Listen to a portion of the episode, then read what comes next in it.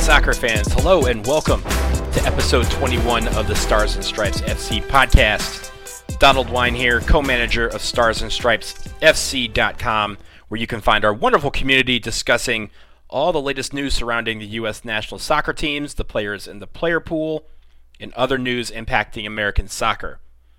On this episode, the U.S. men's national team decides not to play any games in October. We will take a look at that in the ever changing calendar, and we will also discuss Weston McKennie's debut for Juventus and Gio Reyna scores the opening goal for Borussia Dortmund's season. We begin, however, with the U.S. men's national team. 2020 is a year to forget for all of us, but for the men's national team, well, we thought 2018 was a lost year. Well, 2020 will really be a lost year. On Tuesday, U.S. Soccer announced that the team will not play any matches during the FIFA International fixture window in October. That is due to the many restrictions put in place on travel stemming from the coronavirus pandemic, both here in the United States and abroad. About a month ago or so, head coach Greg Berhalter, in an interview, expressed his desire to play matches domestically in October and in Europe in November, but urged that the safety of the players and the staff was the primary concern, as it should be for all of us. It seems that because of quarantine rules and various other restrictions that have been put in place by several countries, and also the limited number of teams that were even available to play, there will be no matches for the men's national team in October. It shouldn't come as a surprise to fans. The window is less than two weeks away, and with Europe playing Nations League and Euro 2020 playoffs and CONMEBOL's doing World Cup qualifiers, there weren't that many teams that were available, and the number of dates they were even available were even fewer. Furthermore, FIFA has a rule in place that I'm sure you all know that clubs do not have to release players that would be required to quarantine on either side of the international window. And since that US passport doesn't really get us into a lot of countries right now without quarantining because of the pandemic, it was going to be hard for Berhalter to bring in the guys that he wanted to play a full fledged match. And there's also no obligation for teams to release a player to participate in a camp where there are no scheduled matches. So the team was kind of stuck here. They still hope that they can schedule some matches for the November window, which runs November 9th through the 17th. However, the same concerns still apply. The availability of teams uh, and the lack thereof still exists, and they're going to have to work their way around that there were reports that U.S. Soccer was trying to get a match scheduled with Wales. If you can recall, 18 decades ago, back in March, the men's national team was supposed to play Wales and the Netherlands in friendlies before the start of this coronavirus pandemic forced the cancellation of both of those matches. Wales would be a difficult test and a chance for Berhalter to evaluate some European talent. But if they can't get that match, in all likelihood, we may not see the team take the field until March. Because, I mean, let's be real. If they can't play in November, then the annual January camp will likely be in peril as well, uh, particularly since it occurs outside of a FIFA sanctioned international window. Speaking of March, we have now learned that CONCACAF has moved the Nations League playoffs from the March 2021 window to June of 2021. That means that World Cup qualifying is officially delayed until next fall. CONCACAF apparently is negotiating with FIFA to provide more dates to make up the four matches that would have been missed from that June 2021 double window. One of those windows being created specifically for CONCACAF to get this octagon in. And it's unclear on whether, whenever qualifying begins, if it will begin with what was supposed to be the first match, or if it will begin with the match that is originally scheduled for that window and they find dates to make at the postponed matches. We also don't know if this would mean yet another format change. What we do know is that right now, the United States men's national team has 14 matches in World Cup qualifying, and they will have to somehow be completed in five international windows. That's a tall task for CONCACAF to handle, and it means the logistics and the tactics for Greg Berhalter and the coaching staff has to be reconsidered.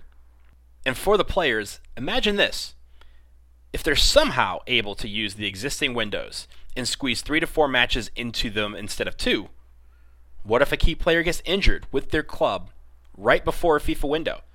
causing them to miss a few weeks and a couple of international windows. We lose that player for almost half of World Cup qualifying. That's not good for a player pool that already has a bunch of players dealing with injuries or returning from injuries. And that's not good for the U.S. men's national team to miss out on a key player for half of the most important games on their schedule. So CONCACAF needs to figure this all out. And of course, because the pandemic continues to persist, we may have to just wait and see. And most likely, we're going to have to take this window by window and adjust as we go along. Next up, we discuss a couple of performances that were incredible to watch from American players at two of the biggest clubs in the world. But first, we will pause for this quick break.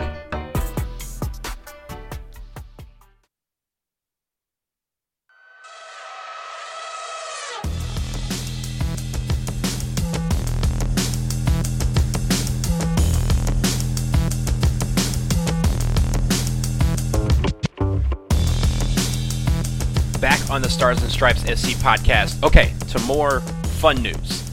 I want to talk about a couple of great performances I saw in Europe over the weekend. First, Weston McKennie. Yes, Weston McKennie made his debut for Juventus by being included in the starting 11 for their season opener against Sampdoria last weekend, and McKennie was everywhere on the field. He impressed a lot of people, and if you take a look at the raw stats for him, they they are even better. These stats were compiled by Brian Sciaretta of American Soccer Now, a great follow on Twitter if you haven't followed him already. But check out these numbers. Weston McKennie went the full 90, 94 touches, three shots, two of them on target, one key pass. He was 61 out of 69 on passing for the day. For those of you doing math at home, that is an 88.4% completion rate.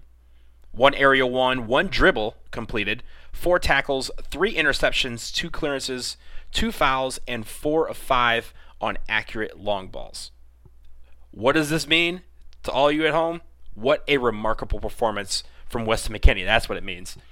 Those two shots on target, mind you, were right on the doorstep of the goal, and both of them came just a couple minutes apart. The first one directly led to a goal uh, on the rebound of that shot from McKennie, but that doesn't show up in the stat line for him.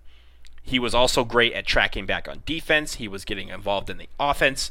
And you would have thought that Weston McKennie has been a part of Juventus for a long time. He looks comfortable and, and felt comfortable at that box to box midfield position. And even when he was shifted out to right wing back later in the match, his comfort level didn't decrease. So that has to give him a lot of confidence. And perhaps more importantly, it'll give Juve's new coach, Andrea Pirlo, more confidence in him. So congrats to Weston McKennie for a fabulous debut for Juventus. And you know, as we move on in the season, Juventus is obviously going to be a team to watch. They are the favorite in Serie A. They are one of the favorites for Champions League. And it looks like Weston McKennie is going to be right in the thick of things every single match. Also, in need congratulations, Gio Reyna, who notched his first ever Bundesliga goal for Borussia Dortmund. He opened up the scoring for the black and yellow in a 3 0 win over Borussia Mönchengladbach. His goal was his this time. It wasn't one that took a deflection off Axel Witsel, like the one credit to him in the German Cup last week. This one was all his, baby.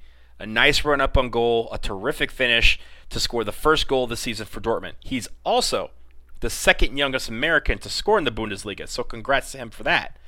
Christian Pulisic had beat him by exactly 100 days, also, of course, scoring for Borussia Dortmund. Here's Gio Reyna's raw stats again, compiled by Brian Sciaretta of American Soccer Now. He went 78 minutes, one shot, one goal. He also drew a penalty, one key pass, 30 for 30 on passing. I don't know if you need to do the math on this one. That's 100%. One out of two on accurate crosses. He hit his only long ball, zero dribbles, but he had three times that he was fouled. He didn't have any tackles, clearances, or interceptions. But he drew a penalty. 100% passing, a goal scored.